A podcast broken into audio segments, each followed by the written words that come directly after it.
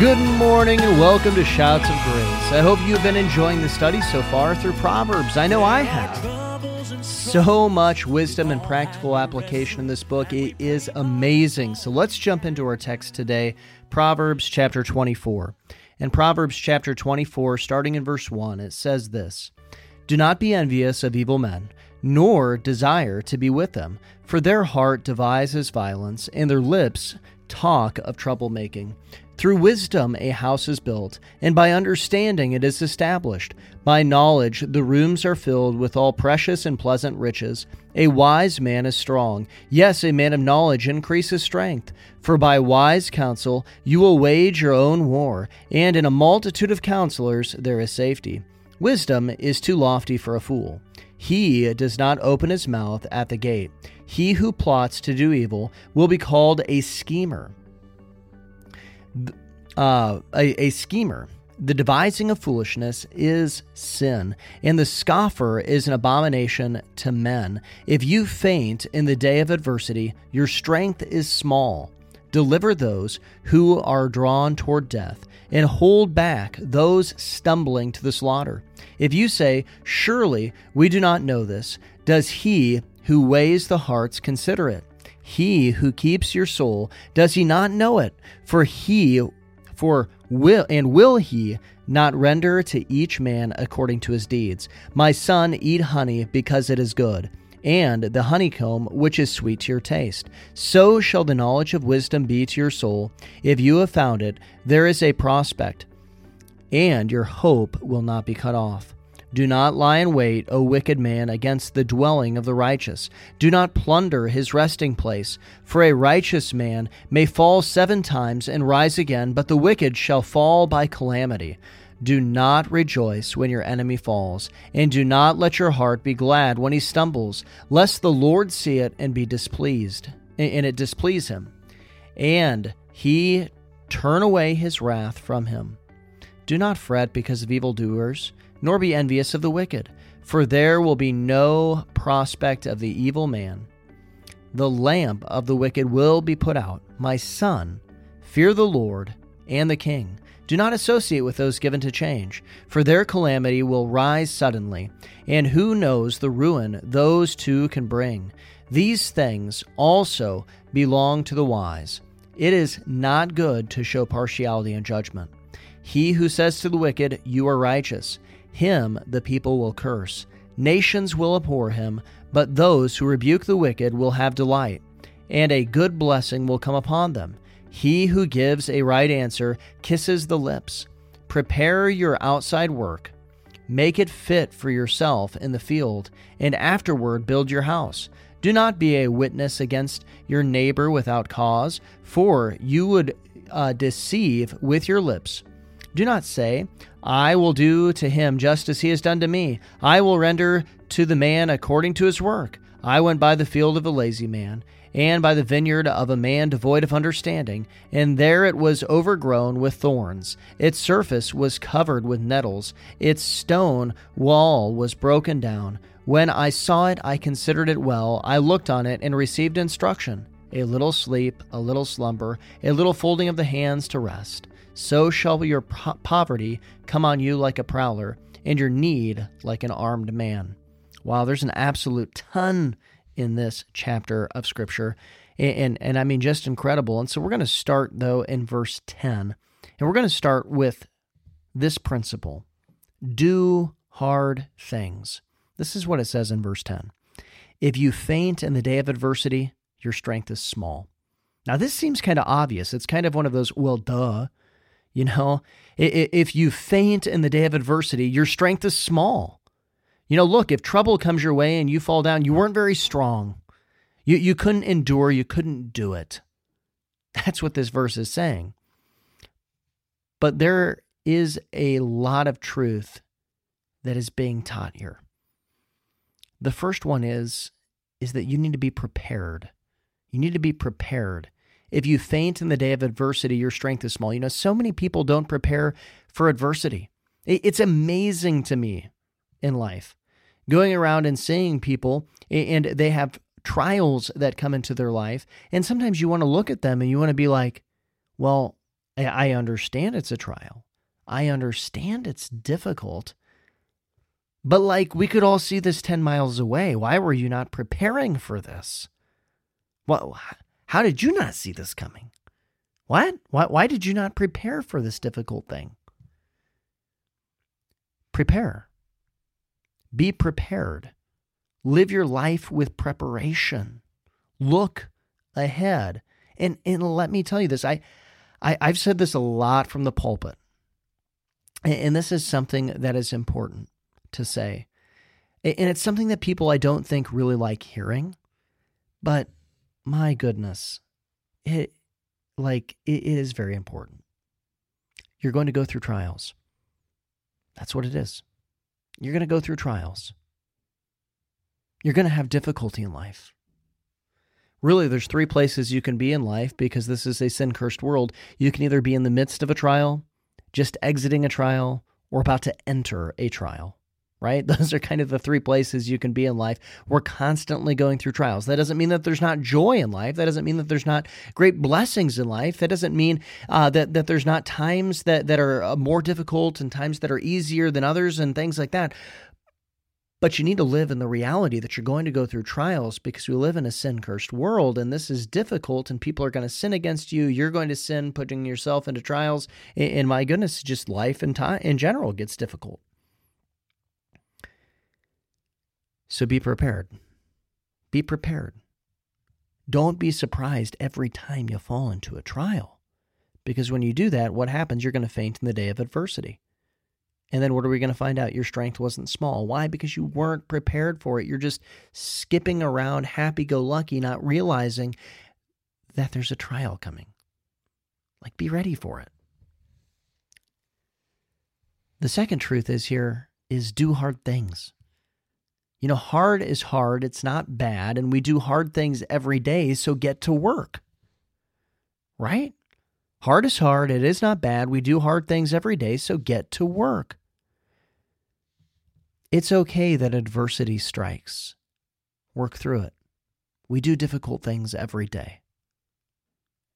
So do it. Dig deep. Rely on Jesus. Go to the grace of God. But understand, it's okay. Difficult is not bad, it's just difficult. Hard is just hard. It's not it's not sinful. It's not bad necessarily. So do hard things, do difficult things, live a disciplined life. The second thing that I want us to see here is that we need to stand for life. In verses 11 and 12, it says this Deliver those who are drawn toward death, and hold back those who are stumbling to the slaughter. If you say, Surely we did not know this, does not he who weighs the hearts consider it? He who keeps your soul, does he not know it?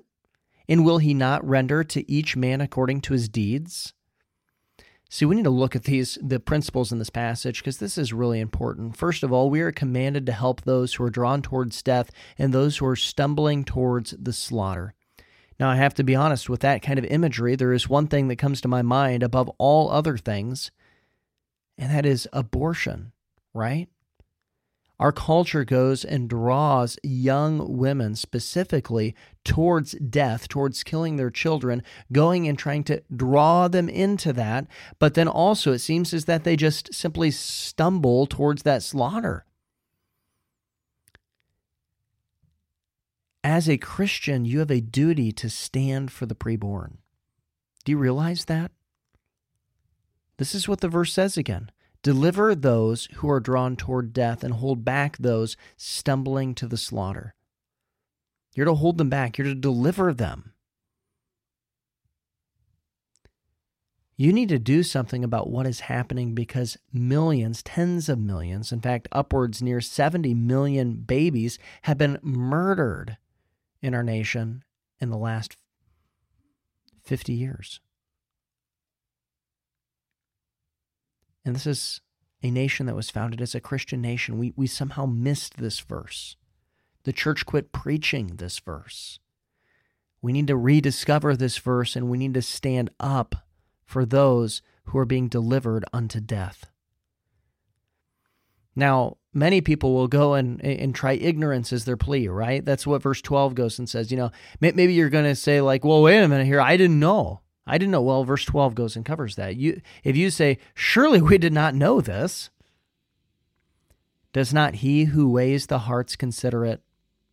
He who keeps your soul, does he not know it?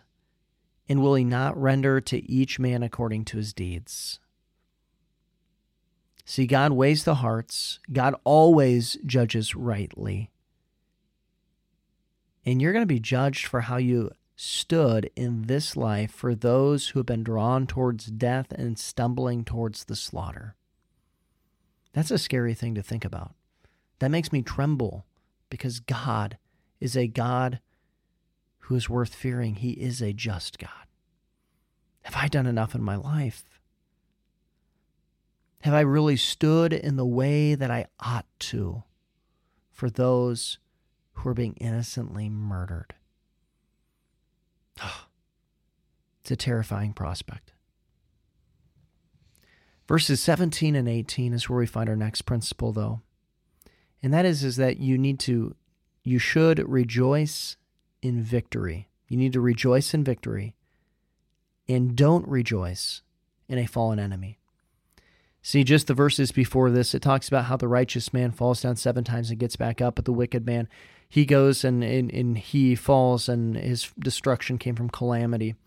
But in verses 17 and 18, it says this Do not rejoice when your enemy falls, and do not let your heart be glad when he stumbles, lest the Lord see it and, be dis- and it displease him, and he turn away his wrath from him. See, we need to understand this as Christians. We don't overcome evil with evil, we overcome evil with good. We don't stoop into the evil. We don't get down into the mire, into the muck. And, and, so we don't rejoice when our enemies fall. We rejoice when we see the victory of God. And so we rejoice in the good things that are happening. We don't sit there and scoff at the people who have gone and fallen and things like that. But we go and we rejoice in the victory that God brings. See, we need to stay in the way of righteousness and keep our eyes on Jesus in this. And isn't this a difficult thing? A difficult thing to really get into because today's uh, day and age, today's world, it's really, really easy really easy to fall into the polarization trap, right? To become a scoffer, to go into to forget that that we're to to not just merely hate sin, but but we're to hate people. It tells us in Psalm 139 with a perfect hatred. And I know that sounds a little bit weird, but in Psalm 139, because uh, most of what we've been taught is that it's wrong to hate people, but we're to hate people with a perfect hatred. And what is this perfect hatred? Well, the perfect hatred is, is that we hate the old man, right? We hate the flesh. We want to see that flesh and the old man killed and mortified and put upon the cross because we want to see people born again. We want to see the new man. We want to see people come to a saving knowledge of Jesus Christ. And that's why we don't rejoice when our enemy falls. We, we don't rejoice when our enemy falls. We rejoice in the victory that God gives. And we understand that these are simultaneous things that are happening. But we rejoice in the victory that God gives, and we make a call, a true call for repentance to our enemies. There, there's fake calls to repentance. There are many fake Paul calls to repentance that, that is just merely rejoicing that the enemy has fallen, and they'll go and tag uh, repent at the end or something like that just because they know that they're supposed to say it. But the reality of it is, is that we're not supposed to act that way as Christians. Rather, we're to go and to reach out a true hand that is going and calling for repentance and seeking the ministry of reconciliation. We want them to come into come into friendship with Jesus Christ to be reconciled with God. That's what we want. Which of course requires true repentance. But we need to make sure that we have our priorities right as Christians that we're truly rejoicing in the victories that God gives. It's good and right to rejoice. You ought to do it. But rejoice in the right things. But ultimately, we shouldn't rejoice when our enemies fall. And it's interesting here because it says, Lest the Lord see it and it displeases him. We don't want to displease God. But then it also says this, and he turned away his wrath from him. Why is that a big deal? Well, it's because when God is going and pouring out his wrath, or something that he's doing. It's one of two things. One, it's that he's justly punishing them, or two, it is a chastening from him, and he is desperately calling them to come back to him or to come to him for the first time, and so that they might turn from their sin and come to Jesus Christ. We don't want to get in the way of that, of either one of those things. We want to stand for what is right and continue to rejoice in the victories that God gives. Well, thank you for listening today, and remember Joshua 1 8 and 9 as we depart. This book of the law shall not depart from your mouth, but you shall meditate in it day and night, that you may observe to do according to all that is written in it. For then you will make your way prosperous, and then you will have good success. Have I not commanded you? Be strong and of good courage. Do not be afraid, nor be dismayed, for the Lord your God is with you wherever you go. Oh, darkness, we hold to the promise. There's nothing we can't overcome. So that war